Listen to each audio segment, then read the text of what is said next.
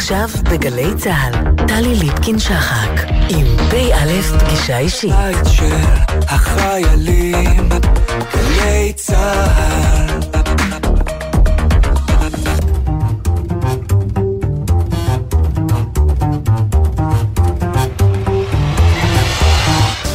שלום לכם, שבוע טוב.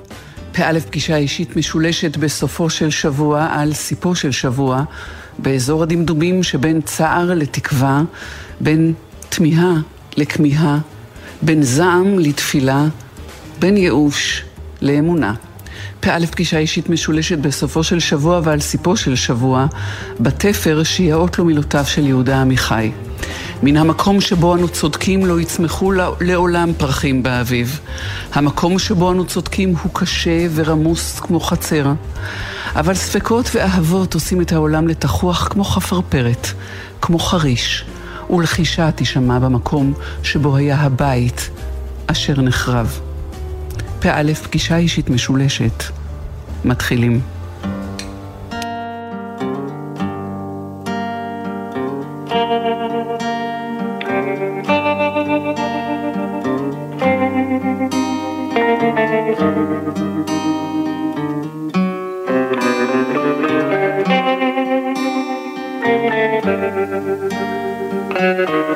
צל עץ תמר ואור ירח ומנגינת כינור תקסים את הלב. עולה הצליל רועד בוקע ממיתרים נשפך כאב. נגן כינור נגן שיריך מרב החושך והשקט סביב מנגינותיך ישכיחו את סבלי. נגן, נגן, לכל צליליך מה נעים הוא החלום. נגן, נגן, ישמע ירח את קולי שם במרום. אוי למה, בשפתיך הקסמתני, ליבי כבשת ועזבתני, אוהב, כואב וסובל.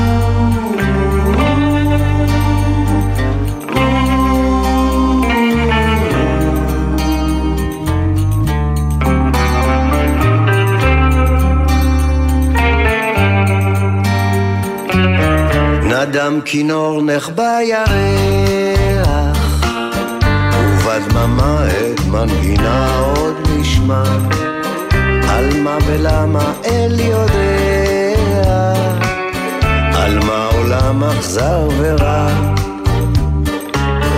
מערפילי עפר תופיע, דמות אהובה תווי פנים כינור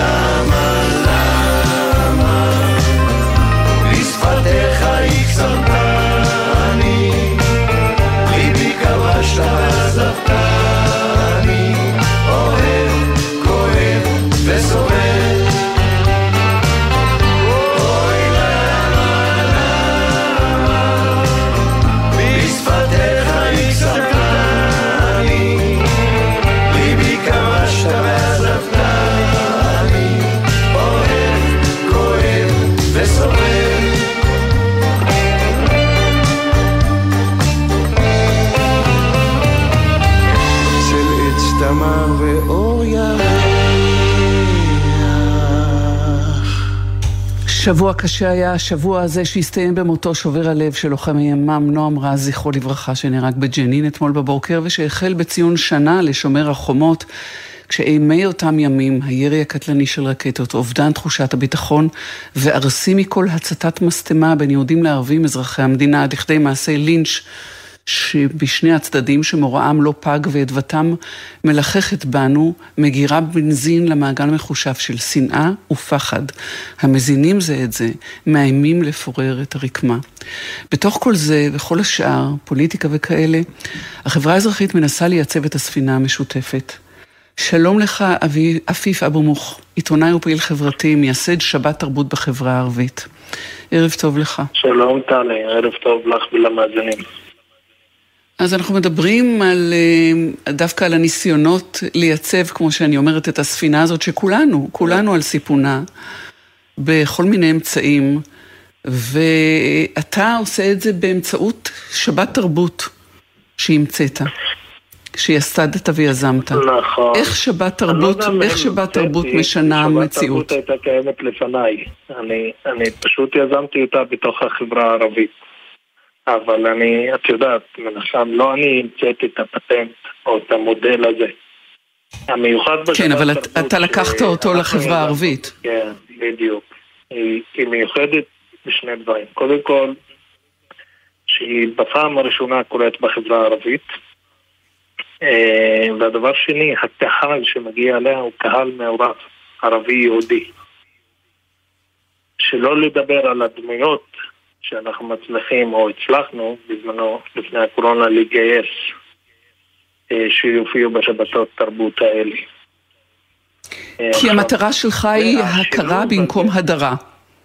בדיוק. עכשיו, אני, מי ששמע את השנים שלי, אני יזמתי את האשטג הזה בטוויטר, הכרה במקום הדרה, והתחלתי לקרוא שילוב הקול הערבי בתוך התקשורת העברית. ואני קראתי בין היתר, בואו ניתן הזדמנות לערבים לדבר, גם לא על הערביות שלהם. לא יקרה שום אסון אם נדליק את הרדיו בבוקר או את הטלוויזיה ונשמע רופא ערבי מדבר על רפואה. כפי שאנחנו שומעים המון פעמים רופאה יהודייה או רופא יהודי מדבר על ענייני רפואה. למשל הייתה קורונה. מה ה big deal שיופיע רופא ערבי באולפן בפאנל, או יעלה שידור ברדיו וידבר על ענייני קורונה. למה ערבי אה, צריך להגיע ל... מה? לא, לא, אני אומרת, החשיבות של, של הדבר, החשיבות של הדבר הזה מובנת uh, מאליה, uh, צריכה להיות כן. מובנת מאליה. המעניין הוא שאתה רואה להיות, בזה מפתח לא גם אליה, לפתיחת הלבבות של החברה הערבית כלפי החברה היהודית, כי אתה אומר שאלמלא כן התחושה היא שלא סופרים את הערבים, שהם מחוץ למשחק, שהם שקופים. אני כשיזמתי את שבת תרבות, אנחנו, אני יזמתי אותה ערב בחירות 19 מועד א'. עכשיו, אם את זוכרת את התקופה הזאת, היא הייתה מלאה בהדרה גם מהשיח הפוליטי והשיח התקשורתי וכל מה שקשור לחברה הערבית. גם התקשורת הדירה את הערבים, וגם השיח הפוליטי היה נטול ערבים, בגלל קמפיין כזה או אחר של ראש הממשלה שעבר. וכולם פחדו להתקרב לערבים. ואני מודה, בזמנו אפילו התקשיתי לגייס אה, פוליטיקאים יהודים בהתחלה לשבת תרבות, שלא לדבר, גם כן נתקלתי, אני בהתחלה גם כן בהתנגדות מהמפלגות הערביות. בזמנו. להזמנה של, אה, של יהודים, של אנשי ציבור יהודים. כן, בהתחלה. אני, היה, האירוע הראשון היה קצת בעיות איתו. אנחנו, אני זוכר אותו, זה היה במרץ 2019, והופיעו בו המנחה היה רביב דרוקר בזמנו, העיתונאי הבכיר, רביב דרוקר, והאורח המרכזי היה ראש הממשלה שעבר אהוד אולמרט. עכשיו, זה אירוע היסטורי, גם כן פעם ראשונה בחברה הערבית, גם כן פעם ראשונה שאהוד אולמרט משתתף באירועים, ונדמה לי היחידה שמשתתף באירועים מהסוג הזה, וגם כן רביב דרוקר, שלא עושה שבתות תרבות. עכשיו, כל זה בא מגיע לבאקה אל-גרבייה, בתוך יישוב ערבי, והמטרה שלי הייתה אה, לתת מסר לח... לתקשורת העברית, טוב, אתם לא רוצים אותנו, אני אאלץ אתכם לבוא לסקר אותנו. פיקוח. עכשיו, בדיוק, זה מה שקרה. מה שקרה שם, שאנחנו בזמנו, היה סיפור עם איימן עודה שביטל את ההשתתפות שלו, כנראה בגלל לחץ כזה או אחר, אבל אחרי, אחרי שנתיים נדמה לי הופיע בשבת תרבות. אחרי שהיוזמה הצליחה וכל החרמות ירדו, פתאום כולם רצו להופיע. אוקיי, אז יש, יש, אתה רואה, אתה בכלל באופן כללי, אתה רואה... אז אתה רואה, עפיף, באבו מוך, שיש איזושהי התפתחות, אתה, אתה מציין שיש uh, היום יותר uh, פרשנים uh, uh, שיושבים גם uh, באולפנים, יש, יש גם uh, איזושהי נגישות uh, שמתקיימת, שזה זה, זה חיובי וזה זה, uh, מעורר אצלך אופטימיות. אני התחלתי מזה שאין יישוב ערבי בתחזית. את קולטת גודל האבסורד? וואלה, נכון. ויש עכשיו? כן. עכשיו יש, כן. בשלושת כן. אתה יודע, לא שמים לב לזה, כשלא מודעים אז לא שמים לב. אני כן. אקח אותך חזרה גם לבחירות המוניציפליות. לפני, בנובמבר 2018. אז בזמנו התחלתי להתעניין בזה ולשאול את עצמי, רגע, מה עם הערבים? שלא סיקרו בכלל את התוצאות בתוך היישובים הערבים. ואז פתחתי ערוץ live אצלי בטוויטר, והתחלתי לעדכן תוצאות שם, ואז קלטתי כאילו שהעיתונאים מתחילים להעתיק משם, ואמרתי וואלה, יש כאן פוטנציאל למשהו אדיר. ככה הכל התחיל. ואז step by step, שמתי לי תוכנית עבודה, אחד, אחד מאבני היסוד של היסוד של התוכנית הזאת הייתה שבת תרבות, ליזום באיזשהו שלב שבת תרבות. כן. שהרגשתי בשל לעשות את זה. את זה. והיינו קרובים למועד בחירות, מועד א', כמובן לא שיערתי בעצמי, אף אחד לא תאר לעצמו שניסה לארבע מערכות בחירות תוך שנתיים. עוד ועוד מועדים, כן. בדיוק, בדיוק. ו... ואז ברגע, אני, אני חייב להודות באמת, אני, כשחשבתי על זה, אני לא תיארתי לעצמי, בחלומות הכי ורודים שלי, שאני אתחיל עם רביב דרוקר ואהוד אולמרט. אבל זה... אני, אני רוצה רגע לעבור איתך... כיוון ש... כיוון ש... בזה דיברנו... הנוכחות שלהם דחפה את זה, אני חייב להודות באמת. וזה... אבל בוא רגע, בוא רגע נתקדם. כן. בבקשה. בוא רגע נתקדם עפיפה במוח, ואני אדבר איתך על בבקשה. תוכנית חומש שהוכרזה בסוף חודש מרס במסיבת עיתונאים ברהט, כי היא נוגעת גם לחברה הערבית וגם לחברה הבדואית. אז קודם כל נתחיל מזה שהיה שם, היו שם נציגים מעטים מאוד של העיתונות בכלל. הדברים שעלו שם, אה, הקצבה יפה של סכומים גדולים מאוד לתרבות בחברה הערבית, אה, לקידום תרבות אה, וספורט, גם בחברה הבדואית, גם בחברה הערבית, לשיפוץ מוסדות, אבל גם אז מסתבר שאין מוזיאון, אין גלריה, אין סינמטק, בית ספר לתיאטרון ואומנות שנתמך על ידי משרד התרבות, אין רכזי תרבות, עדיין גם הכספים שניתנים... כן. סליחה? אמרתי, אין כזה תרבות בעיריות, במועצות המקומיות, שזה משהו מתסכל. כאילו, הנושא הזה, תרבות, כמעט ולא קיים. את קולטת גודל האבסורד? שמועצה מקומית או עירייה, בדיוק, שהיא לא, אין לה רכז תרבות במשרה מלאה. בחלק גדול, נדמה לי קרוב ל-80 אחוז אם אני לא טועה, במועצות המקומיות בחברה הערבית, או ברשויות, נקרא לזה, בחברה הערבית, אין בהם רכזי תרבות. וכתוצאה מזה, כל מה שהיא מנית, שאין סינמטק, אין מזונים, אין תיאטרות, אין וכולי וכולי, הם לא קיימים, כי הנושא הזה לא נמצא בראש סדר העדיפויות, לצערי הרב. ולכן אנחנו רואים המון מהיוזמות שקשורות לתרבות. פה ושם בשנים האחרונים אנחנו כן רואים. אבל רואה המון מהיוזמות האלה הן יוזמות פרטיות, ולא משהו שמגיע מהעירייה עצמה. וזה הדבר המצער. אם, אם אנחנו נשווה את שבת תרבות, למשל, השבת תרבות ביישובים היהודים הם, הם של העיריות, לא של אה, עפיפה במוח כזה או אחר. כן. וזה ההבדל העיקרי כאן. אנחנו, אנחנו ייחדנו את השיחה הזאת אה, בסוף השבוע הקשה הזה לנושא כן. אה, שיש בו פתח לאופטימיות. יש פה עשייה חיובית. אנחנו מדברים אה, בשנה ה-75 למדינה, שהיא של כולנו. נכון. ואנחנו מקווים שמכאן נמשיך לעקוב ולראות שגם יקרו עוד דברים טובים מהסוג הזה. צריך ת... להיות אופטימיים. כן, צריך להאמין. מדינת ישראל היא מדינה מורכבת, בואו לא נשלה את עצמנו. היא מדינה סופר מורכבת, ולהיות אזרח ישראלי, בטח אם תהיה אזרח ישראלי ערבי, אז זה uh, קומפליקטד פי אלף מאשר היה אצל טלי במקרה שלך, אבל mm. אנחנו חייבים למצוא את הפן החיובי בכל דבר, את חצי הכוס המלאה. הנה אנחנו עושים את זה. עפיף אבו מוך, עיתונאי, פעיל חברתי, בהצלחה שיהיה לכולנו. תודה רבה לך, שבוע טוב. לך שלום, שבוע טוב.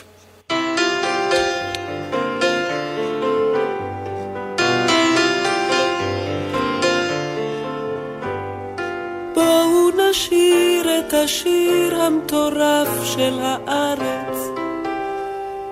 בואו נשיר את השיר הצהוב של החול. יחפנים מתהלכים לאורכה ולרוחבה של הארץ, ועושים איתה אהבה אנשים פורקי עול.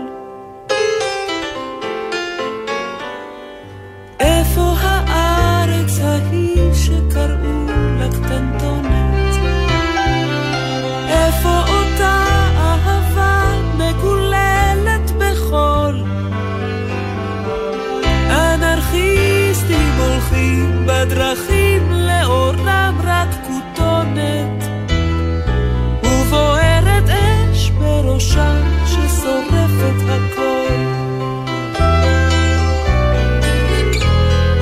תנו לי לשוב אל אותה הפינה הנידחת איפה אותם החיים עם שמחת הפשטות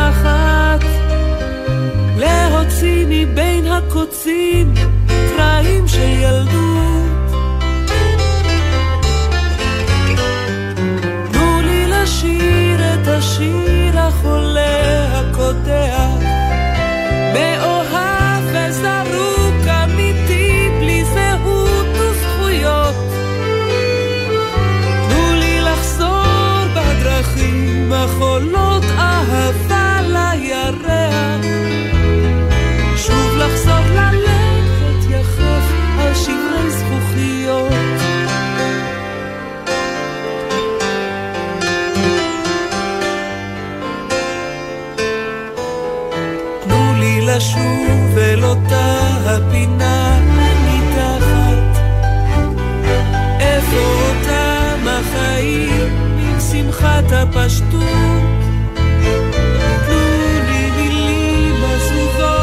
מנגינה נשכחת, להוציא מבין הקוצים קרעים של ילדות.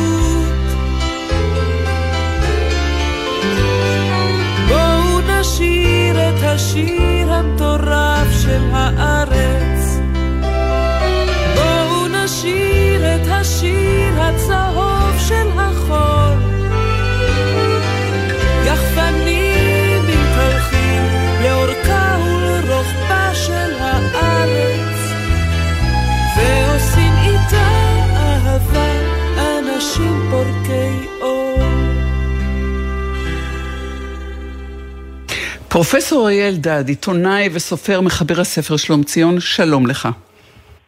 שבוע טוב, טלי, שבוע טוב למאזינים.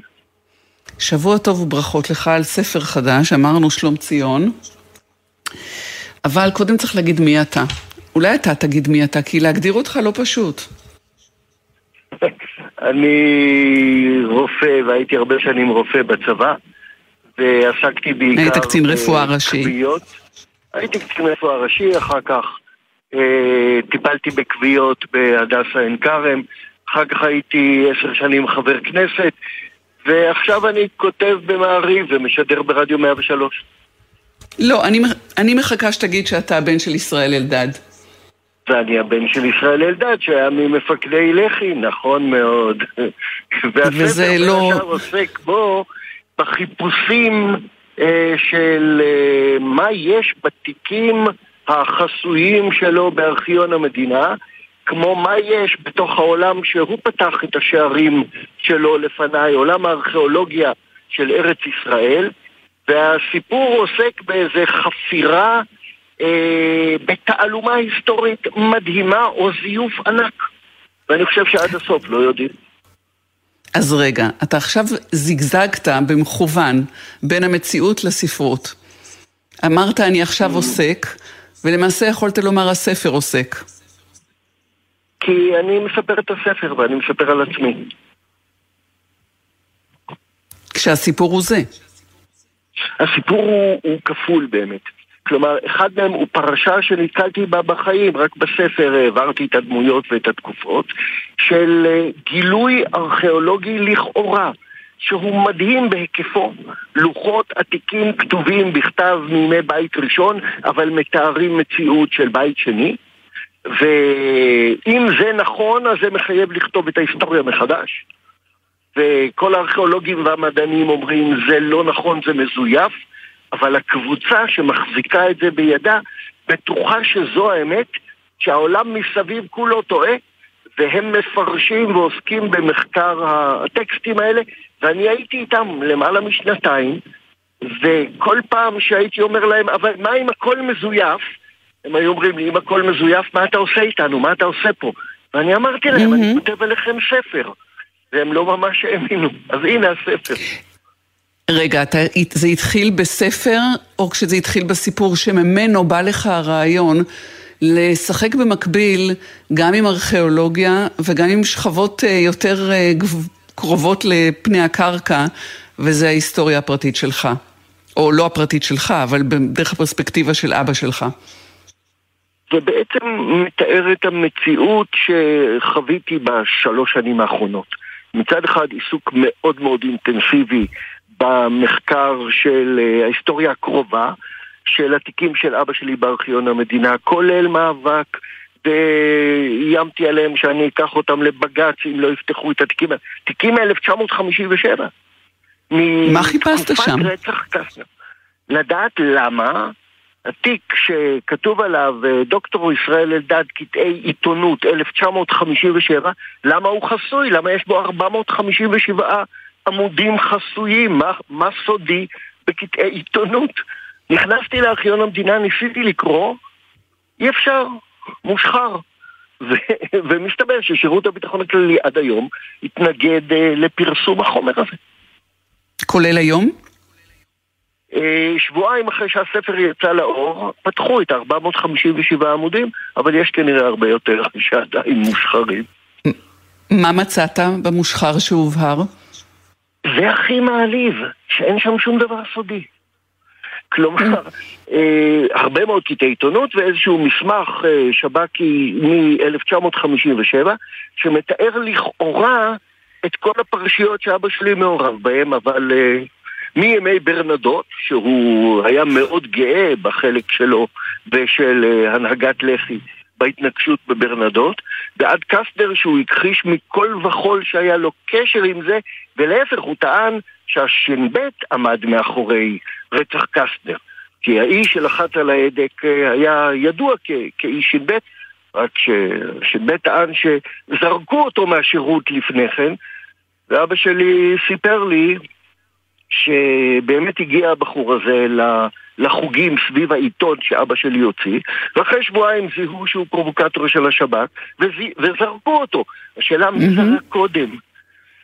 אבל זה, זה סיפור אז... אחד, ובמקביל אני מעורב באמת בניסיון ללמוד את הטקסטים, ויותר מאשר את הטקסטים מלפני אלפיים שנה, ללמוד את הדינמיקה המרתקת בתוך קבוצה סגורה, שמשוכנעת שהאמת כולה שלה, וכל האחרים טועים בענק או, או במזיד, ו... וזאת דינמיקה מרתקת.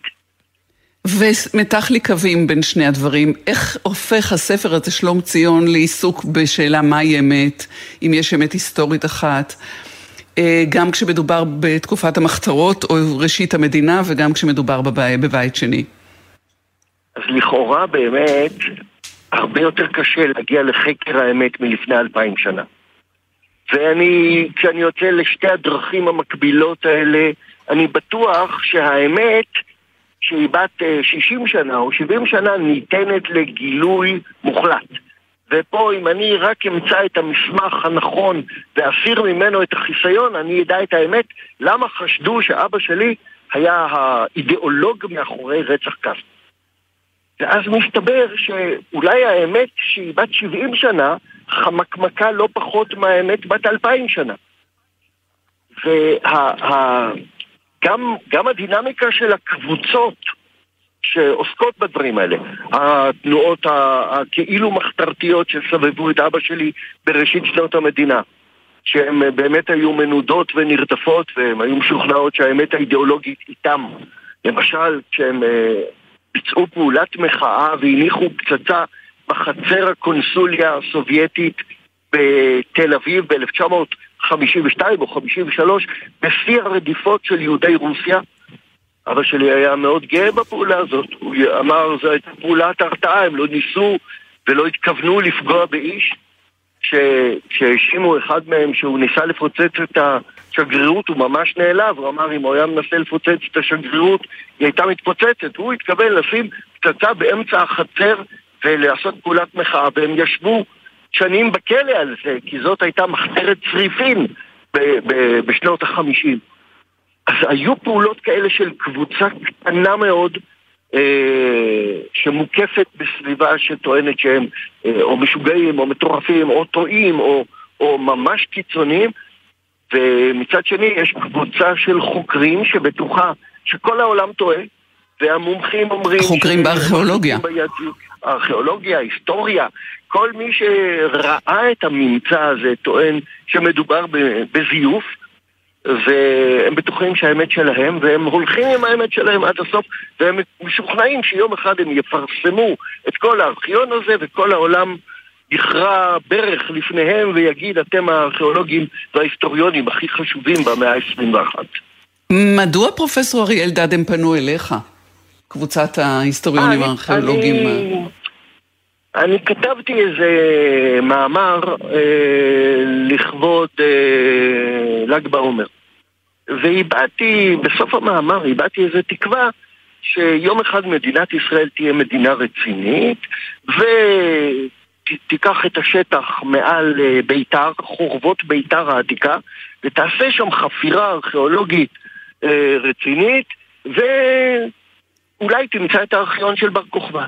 למחרת קיבלתי מייל מאיזה יהודי, ארכיאולוג, שאומר אין לך מה לחפש בביתר כי זה אצלי בבית. Mm-hmm. כלומר, הקשר נוצר דרך מאמר שכתבתי בנושא אחר לגמרי. אני חשבתי בהתחלה שהסיפור הזוי, הסיפור פנטסטי. ושוב, באמת, כל הארכיאולוגים והמדענים סבורים שמדובר בזיוף, אבל הקבוצה משוכנעת שהאמת אצלה. אתה יודע שהזוי ופנטסטי זה אותה מילה רק באיזושהי ניואנס אה, קל. זה סיפור פנטסטי, קו נטוי הזוי. פנטזיה יש לה אה, אה, גוון יותר חיובי והזיה, זה משהו כן. עם גוון שלילי. זה נכון. זה נכון, אני אשאל אותך איך מגיבה הקבוצה הזאת לספר שהוצאת. בעצם אתה במידה מסוימת חושף אותם, לא בשמותיהם, אבל את... איכשהו אתה מתייחס אליהם ב... בחיוך, בספקנות כזו. בספקנות גדולה מאוד, אבל אני גם אומר להם את זה בשנתיים האחרונות. הם, למשל, קיבלתי מהם אה, עשרה פריטים לבדיקה, והסתובבתי במעבדות של הארכיאולוגים בארץ. ומי שהסכים, לא כולם הסכימו לגעת בזה בכלל, אבל אלה שהסכימו בדקו ואמרו, תשמע, זה נחושת, זה אה, ברונזה, אה, זה אלומיניום, וזה hmm. מכיל טיטניום. כלומר, הם בעצם אמרו לי, אה, תשמע, אנחנו לא יודעים מה זה, אבל יש פה תערובת אה, של דברים שיכולים להיות אמיתיים ודברים שהם בוודאי לא אמיתיים, בוודאי מזויפים. כן. ולכן גם הבדיקות האלה, הבדיקות האובייקטיביות, לא הובילו אותי למציאת האמת המוחלטת, אמת או זיוף.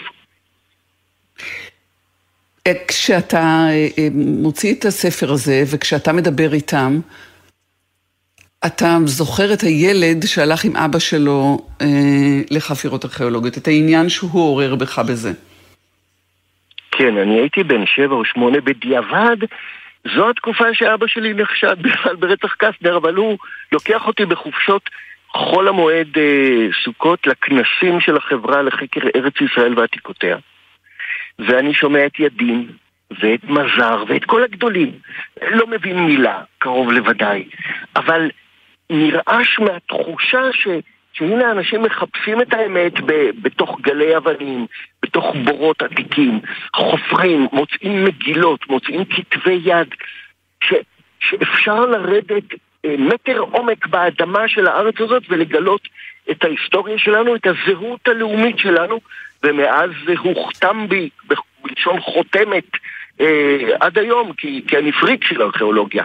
אני נלהב לכל גילוי וכל, יש לי בפינה ברדיו עם בן כספית, כל פעם אנחנו מראיינים ארכיאולוג או מישהו שמצא, או ילד שמצא מטבע נדיר באיזה טיול בגליל, זה, זה, לא יודע. אם, אם הייתי בוחר שוב מקצוע, אולי הייתי הולך להיות ארכיאולוג. זהו, שכמעט רציתי לשאול למה לא הלכתי ללמוד ארכיאולוגיה, ואני כן אגיד ששוב זה מחזיר אותנו אל הילד שגם כמה אל אבא שלו, גם רוצה לרצות את אבא שלו, גם רוצה להשלים את מה שאביו לא זכה לו. כן, אלה שני המישורים שנמצאים על השולחן בספר הזה. כלומר, אני יודע שאני אה, הקשבתי ברוב קשב להרצאות שלא הבנתי, כי ידעתי, הרגשתי שזה חשוב לאבא שלי, אז אם זה חשוב לו, זה חשוב גם לי. ובוודאי כשאני חופר בתיקים החסויים להבין אה, למה הסתירו אותם, וזה לגמרי אישי, כלומר, אה, הם מוסתרים מכל הציבור, הציבור לא יכול לעיין בהם, אבל אני לוקח את זה באופן אישי לגמרי, מסתירים את זה ממני. כן. יש שאלה שלא שאלת אותו? או, מיליון שאלות, אבל uh, רק בכל מיני דברים, הוא לא היה מספר סיפורים על המחתרת. אני הבנתי את האידיאולוגיה שלה ואת הוויכוחים האידיאולוגיים שלה, אבל סיפורים על פעולות ו- ו- וזה, ומי יצא לכאן, ולמה עשו את הפעולה הזאת, ולמה נכשלו פה, מעט מאוד. היו דברים שהייתי שואל אותו שוב היום, בוודאי. ויש משהו שעשית שאתה בטוח שהוא מאוד גאה בו? בך עליו? אני חושב שהוא היה גאה בזה שהייתי נאמן לעצמי. את זה הוא לימד אותי ממש. ציטוט מניטשה, ציטוט מזרטוסטרה. תהיה נאמן לעצמך. והוא שמח מאוד במה שעשיתי, היה גאה במה שעשיתי. היה גאה מאוד ב- בילדים שלי. אה, בוודאי היה גאה לדעת שיש לי 20 נכדים היום. הוא היה רואה בזה המשך עצום למה שהוא עשה כשהצליח להגיע ארצה באמצע המלחמה. לא הקדשת לו את הספר הזה. לא הקדשתי אותו לילדים שלי. זה כבר הדור הבא. זה הדור הבא, ואלה שאחריהם, ואולי אה, גם הנכדים יזכו. את הספר בכלל הוצאתי בעצמי, בניגוד לספרים הקודמים שהוצאתי בהוצאה מסודרת, ממוסדת, כמנהג הימים האלה, הוצאתי אותו בהוצאה עצמית, ומי שרוצה אותו יצטרך לחפש אריה אלדד שלום ציון, ולהגיע לאתר, כי, כי אני מקבל את ההזמנות ואני שולח אותם ואני נהנה מאוד לפעמים להתכתב עם אלה שקוראים. אריה אלדד כמו אריה אלדד. פרופסור אריה אלדד, תודה רבה לך על השיחה הזאת. תודה שלום רבה, לך. שבוע טוב.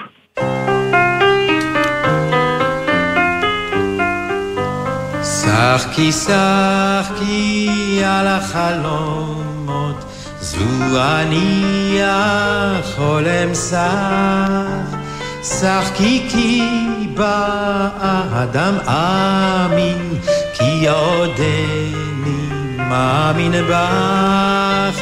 שחקי כי באדם אמין, כי עודני מאמין בך.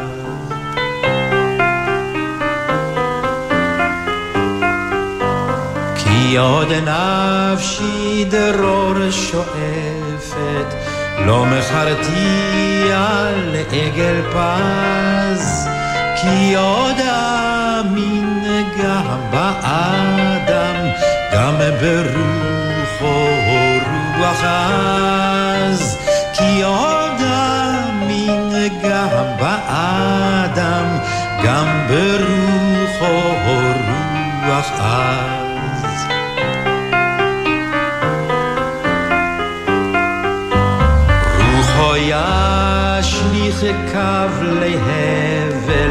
ירוממנו במותי על, לא ברעב ימות עובד, דרור לנפש פת לדל, לא ברעב ימות עובד, דרור לנפש פת לדל.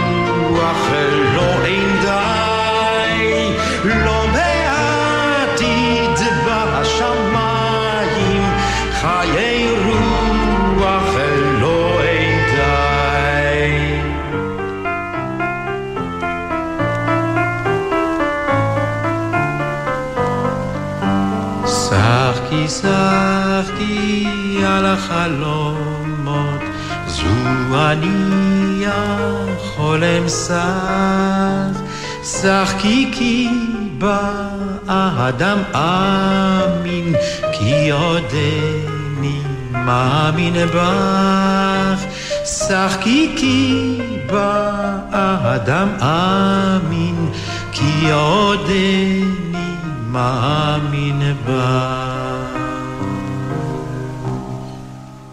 ועוד אם תרצו סיפור משפחתי והיסטוריה של העת החדשה. היום, ממש היום לפני חמש שנים, אחרי 80 שנות שידור ברדיו כל ישראל וגם 49 שנות שידור בערוץ הראשון, נסגרה רשות השידור, סגרה את המשדרים, נעלה את האולפנים והקיצה קץ על מה שהיה חייהם של כל כך הרבה אנשים במשך כל כך הרבה שנים, משפחת כל ישראל. ומי לנו בן המשפחה, יותר מהסופר ואיש התקשורת, גיל חובב. שלום לך. שלום רב. הבן של משה חובב ודרור הבן אבי, כמובן. הילד שגדל על רצפת uh, כל ישראל בירושלים, בהלני המלכה. יכולנו לדבר בחוט כזה, אני מרצפת האולפן uh, בכל ישראל בתל אביב, ואתה בירושלים עם לבניות, בתור ילדים של כל ישראל. בהחלט. אז בוא נתפלש רגע בנוסטלגיה, וגם נקרא לזה געגועים אל, אל ימי, ימי כל ישראל. ואתה האיש הנכון לדבר איתו, כי אתה ילד באמת, כמו שאמרנו, של, של כל ישראל. אתה הבן של משה חובב, ואולי צריך היום להסביר מיהו משה חובב. בזמנו, באמת הוא היה גדול גדולי הכוכבים. אבא שלי היה אה, ראש מחלקת הקריינים, והקריין... שקרא את החדשות של שש ושבע. אני רוצה, של שש ושבע בשישי ושבת בערב, אני רוצה להפריך איזשהו מיתוס. ראשית, תמיד אנשים אמרו לי, כששמענו את הקול של אבא שלך שהיה כל כך דרמטי, מיד היינו בטוחים שפרצה מלחמה. אז אבא מעודו לא הכריז על פריצת מלחמה. לא ב-56 ולא ב-67 ולא ב-73, הוא בהחלט כן היה זה שהודיע על שחרור ירושלים, ועל כך הייתה גאוותו, אבל המיתוס שאני רוצה להפריך הוא, חשבו שאבא קרא את החדשות של 6 ו-7 בשישי ושבת, כי אלה היו המהדורות החגיגיות. האמת שאלה היו השעות שבהן החברים של סבתא שלי, לאה בן אבי, לבית אבושתיד, היו באים אלינו הביתה לבורקס ותה, וכיוון שהוא לא יכול היה לסבול אותם, אז הוא ברח לרדיו. אני לא בטוחה שזה כשיר לשידור, הסיפור הזה. אבל עכשיו כבר מי ישמע. אנחנו יכולים לשחרר, בדיוק, אנחנו יכולים לשחרר אחרי 80 שנות שידור, אפשר לשחרר את הסודות הקטנים. אז זה הרגע, אם כך לומר, על אימא שלך, דרורה בן אבי, והזכרת את אה, סבתך לאה. כן, אימא הייתה, אימא הייתה מנהלת רשת ב' ומקימת רשת ג', את יודעת, אני, אני לא תפסתי באותן שנים כמה גדול זה היה, וכמה מדהים היה ששני הדברים האלה נעשו על ידי אישה בשנים אה, מאוד לא פמיניסטיות, אבל אה, אימא הייתה אה, כוח טבע, כפי שאנחנו תמיד אמרנו, היא לא הייתה רק המנהלת של אבא ברדיו, היא הייתה גם המנהלת של אבא בחיים, והיא עשתה את הכל בדרכה היפה והאלגנטית והנבונה. ושוב אני רוצה, אם יותר לי, לספר דווקא קטע שהוא פחות... בואי נגיד פחות רשמי או ייצוגי, אבל שוב, כיום, ממרום שנותיי, אני כבר בן 60, כשאני מביט אחורה ונזכר ברגעים האלה, אני תופס כמה יפים הם היו. אמא, בתוקף אחריותה על הגל הקל, הייתה אחראית גם על אה, מצעדי הפזמונים, העברי והלועזי, וזה היה מבצע אדיר. אנחנו מדברים על שנים שבהן לא היה אינטרנט כמובן, ואי אפשר היה לשלוח מסרונים. כל הדירוגים נעשו בגלויות שאנשים שלחו בדואר, ואלה היו רבבות של גלויות, הדירוגים למצעד השנתי. ובסוף סוף סוף אה, הדירוג, גלויה אחת הייתה עולה בגורל, אה, ומי שדרג או דרגה היו זוכים ב... טייפ ריקורדר, שזה היה דבר גדול מאוד, גדול מאוד. זה כמו לזכות היום, אני יודע, לא במכונית, אבל בהחלט בקטנוע. ואני זוכר את אימא ודליה, מזכירתה ויד ימינה במשך שנים רבות, דליה חורש, בסוף הדירוג, שכולו נעשה אצלנו בבית, במטבח, על שולחן הפורמייקה הצהוב, כי אחרי שאימא עבדה את שעות העבודה שלה בבוקר, היא עוד הייתה ממשיכה לעבוד בבית אחרי הצהריים, דליה עומדת עם שק. ובו, בואי נגיד, חמשת אלפים גלויות, וצריך אה, לבחור את הגלויה הזוכה. אז אה, אמא אומרת לדליה, אוקיי, קחי, תוציאי גלויה. דליה עוצמת עיניים, בוחשת, בוחשת, מוציאה גלויה. אמא אומרת לה, מאיפה הגלויה? דליה אומרת לה, מתל אביב. אמא אומרת לה, והכתובת ברורה? דליה אומרת, אוי, הכתובת לא ברורה. אמא אומרת, אוקיי, צריך גלויה חדשה. דה דה דה דה דה דה, מוציאה. אמא אומרת לה, מאיפה הגלויה? מירושלים. הכתובת בסדר, לא, זה קרוע. וכך ממשיכים לרמות ללא רחם. עד אשר? עד הגלויה של חייל או חיילת. והם ראויים לזכות ברשם קול, וכך היה שנה אחר שנה. וכשהטקס הנחמד הזה היה נגמר, אמא שלי הייתה מסתכלת עלינו בחמימות רבה, ואומרת לנו בקולה המתוק, ואם אתם מספרים על זה, אני חונקת את שניכם במו ידיי. אז... אה, נהדר שאתה מרשה לעצמך עכשיו לא לפחד שהיד שלה תגיע משם. ותחנוק אותך על הסיפור הזה. אני מפחד, אבל את יודעת, את רק מדברת על ההורים שלי, אני צריך לדבר על אבא שלך, עזריה רפופורט, הנפלא, ואני חייב לומר לך מה שאימא שלי תמיד הייתה אומרת עליו, כי כל אמרה? פעם שהיו רואים את גרגורי פק, או את uh, פול ניומן, או מישהו כאלה מהחביבים על אימא שלי במיוחד, היא הייתה אומרת, תראו, תראו, תראו כמה שהוא דומה לעזריה, רק שעזריה יותר יפה והרבה יותר אינטליגנטי. כבר הרווחתי ולא יאמינו המאזינים, זה לא היה מתוכנן. ולא אמרת על אימא שהיא דרורה בן אבי, נכדתו של אליעזר בן יהודה, בתו של איתמר בן אבי. בהחלט, ואני חושב שבין היתר, גם בגלל הייחוס הזה וגם בגלל התימניות של אבא מצד שני, גדלתי בבית אה, שבו העברית הייתה חשובה מאוד מאוד, וללא ספק אה, הם הקרינו את החשיבות הזאת גם אה, לעבודתם ברדיו, ואת יודעת, ההקפדה הקיצונית על עברית תקנית mm-hmm. ברדיו לא באה רק בגלל אבא ואימא, ודאי שהייתה מחלקה מאוד מפוארת של אורחים ואורחות לשוניים. Uh, תראי, אני גדלתי להיות עיתונאי בעיתונות כתובה דווקא, ואחר כך בטלוויזיה. אני זוכר עוד בימיי בעיתונות הכתובה, שמחלקת, ה... שמחלקת ההתקנה הלשונית הייתה מחלקה מפוארת שכולם יראו מפניה. כיום זה מעט אחרת, ועל כך אני כן מיצר. כאן אני כן מרשה לעצמי להיות uh, חמצמץ ולומר uh, איפה הימים. כי העברית אז, באמת אז... מעט ניגפת כרגע. וכשאתה מדבר על העברית ועל אביך עם החית והעין התימנים, אנחנו צריכים mm-hmm. להזכיר עוד ייחוס של, של, שלך, אתה אחיינה של ראומה אלדר. ראומה אלדר שהייתה גם קריינית בכירה, וגם בוא נאמר, השעון הדובר, למי שיודע שהיה פעם דבר כזה. בוודאי, וראומה שהייתה ברדיו לפני אבא, הרי אבא בעצם הגיע לרדיו בעקבות ראומה והיא זו שהברתה את שם משפחתנו התימני ממחבוב לחובב ואבא בעקבותיה, אז היא החובב הראשונה בעצם, אחר כך היא התחתנה עם דוד אדלר והברתה את השם לאלדר. אה, כן, ראומה הייתה השעון הדובר. אני תמיד אומר שהתימנים תופסים את הג'ובים שלא נגמרים או שלפחות שורדים שנים רבות מאוד. ראומה בשעון הדובר, אבא עד היום, גם אם אין רשות השידור, קורא שמע ישראל בשש בבוקר בפתיחת השידורים של רשת ב', ואני הייתי במשך שנים הקול של שדה התעופה בן גוריון, אז גם אפילו אני זכיתי לחמש לתהילת עולם. עכשיו על תהילת, תהילת עולם.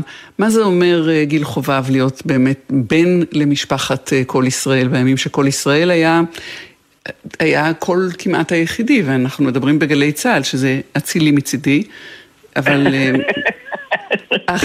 אנשים אחים אנחנו. מה זה אמר מבחינתך? ולאן זה הכווין אותך? לאן זה הסליל אותך, כפי שאומרים היום? תראי, קודם כל שם הדברים קרו. אנחנו מדברים על שנים, שנות ה-60 ותחילת שנות ה-70, אה, שנים שבהם, שבהן ירושלים הייתה הרבה הרבה יותר מרכזית מכפי שהיא כיום, וההיסטוריה התרחשה לא אחת, או לפחות אה, דווחה ממקור ראשון, באותה חצר אבן ירושלמית ברחוב אלניה מלכה תשע, והייתה הרגשה שאתה בלב העניינים, גם בתור ילד. עכשיו, אני גדלתי לתוך זה והרגשתי טבעי בתוך זה. כיום, במבט לאחור, אני מבין כמה... כמה דרמטי זה היה לפעמים. את יודעת, שוב, כש, כשירושלים שוחררה ב, ב, ביום הרביעי של מלחמת ששת הימים, אבא קרא את הידיעה מהבונקר של הרדיו בתל אביב, כי הרי היה חשש שירושלים... שכיבוש ירושלים ייעשה מהצד השני, לא מהצד הישראלי. Mm-hmm. אבל ברגע שהוא גמר לקרוא את החדשות, הוא עלה על המכונית ונסע כמו מטורף במעלה הקסטל שעוד היה זרוע במשוריינים וכולי, פרץ את הדלת של אולפני הרדיו ברחוב אלני המלכה וקרא בשידור חי נבואת נחמה בתור פרקי היום בתנ"ך. הוא אמר לי, איך אפשר שביום כזה ישדרו את פרקי היום בתנ"ך מתל אביב? אז הייתה mm. הרגשה שבאמת שומעים את משק כנפי ההיסטוריה. אה, בתשובה לשאלתך השנייה, את יודעת, היה כן ניסיון להסליל אותי, כי הורים הרבה פעמים רוצים לראות את ילדיהם ממשיכים בדרכם, ואני נאלץ אה, לגמול לך רעה תחת טובה. כשהגעתי לפרקי והייתי צריך להתגייס, ואבא שלי אמר, אתה יודע, גילי, אפשר לדבר, אפשר לראות, גלי צה"ל וכולי. אמרתי לו, לעולם לא, לעולם לא. אני ילד טוב ירושלים, אני הולך למודיעין, כמו כל הילדים הטובים ירושלים שיש, וכך באמת עשיתי ארבע שנות שירות במודיעין. ולא היית היחיד, כי גם אני לא הלכתי לגלי צה"ל, אלא באמת? למודיעין. ילדה טובה תל אביב. בבקשה. כמה שנים לפניך, צוציק. את רואה, אבל גיל בסוף, חובב. כפי שאמר הפסיכולוג היקה שלי, גם עלייך וגם עליי, יש אנשים שנופלים לבור שמתאים להם. אז בסוף הנה אנחנו מדברים בגלי צה"ל בטלפון. נפלנו. גיל חובב, עשינו איזה מין אה, אה, אזכרה קטנה לכל ישראל שלנו. אני לעץ התות שבחצר, אתה לחצר אה, האבן, מרוצפת האבן בהלני המלכה בירושלים. היו זמנים. היה רדיו, היו זמנים. ויש עדיין רדיו. גיל חובב, תודה לך שדיברת איתנו. תגיד, זה יהיה. נורא נורא קיצ'י אם נשמיע את אליעזר בן יהודה עכשיו, לסיום? לא, זה יהיה כיף גדול. אני מאוד אשמח. הנה לך, לכבודכם, לכבוד משה חובב, דרורה בן אבי, ראומה אלדר וגיל חובב. שלום לך. להתראות.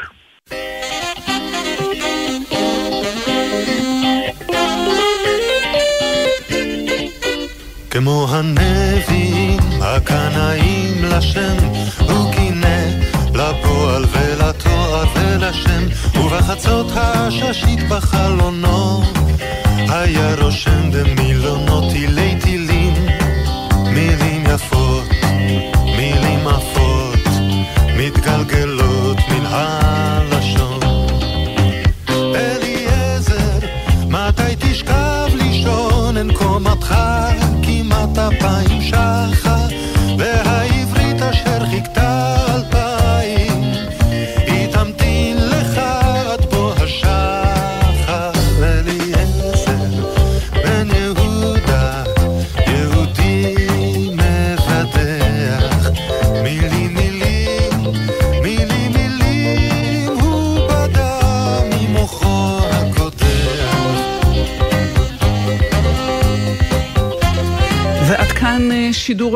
יפעת גלר, עומר נותקביץ' ומאיה יהלום הפיקו את המשדר הזה, רותם שני ויותם שבתאי היו באולפן, על הביצוע הטכני היה גלעד בלום. מיה אורן הייתה בדיגיטל ובפיקוח הטכני אילן גביש. אני טלי ליפקין שחק.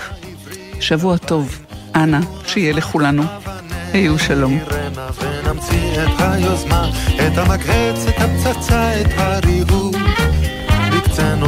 בכתב רהוט, כתב כרובית, כתב גלידה, כתב את כל, את כל מילון בן יהודה. ועוד הוסיף מילים לברוא ונוצתו המהירה לא נחה, והשפה גדלה, ולא הכירה את מראה דמותה,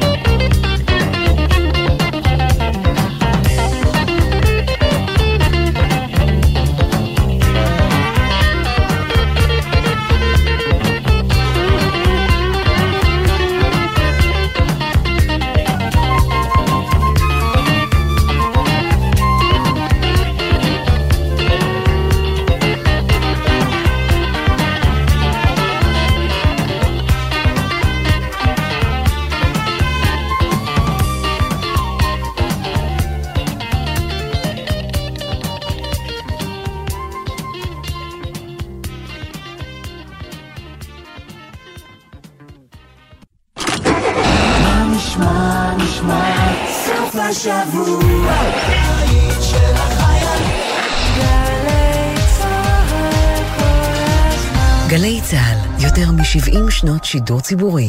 ציפורי לילה מאחורי הקלעים. ענבל גזית ורותם בן חמו משוחחים עם האנשים שעשו את עולם התרבות והמוזיקה הישראלי, על ההחלטות, הסיכונים והסיפורים. והשבוע, המנהלת האומנותית והעורכת אתי אנטה שגב. הגעתי לראיון אצל מנהל מחלקת החדשות, הוא התחיל לשאול אותי הרבה מאוד שאלות בענייני היום, ולא ידעתי כלום. ואז מאוד התביישתי, ואמרתי שיכול להיות שאני לא יודעת מי זה ראש ממשלת הודו, אבל אם הוא ירצה אותו, אז תוך שתי דקות הוא יהיה על הקו. לא נכון, כמובן. הלילה בחצות, גלי צה"ל. אתם מאזינים לגלי צה"ל.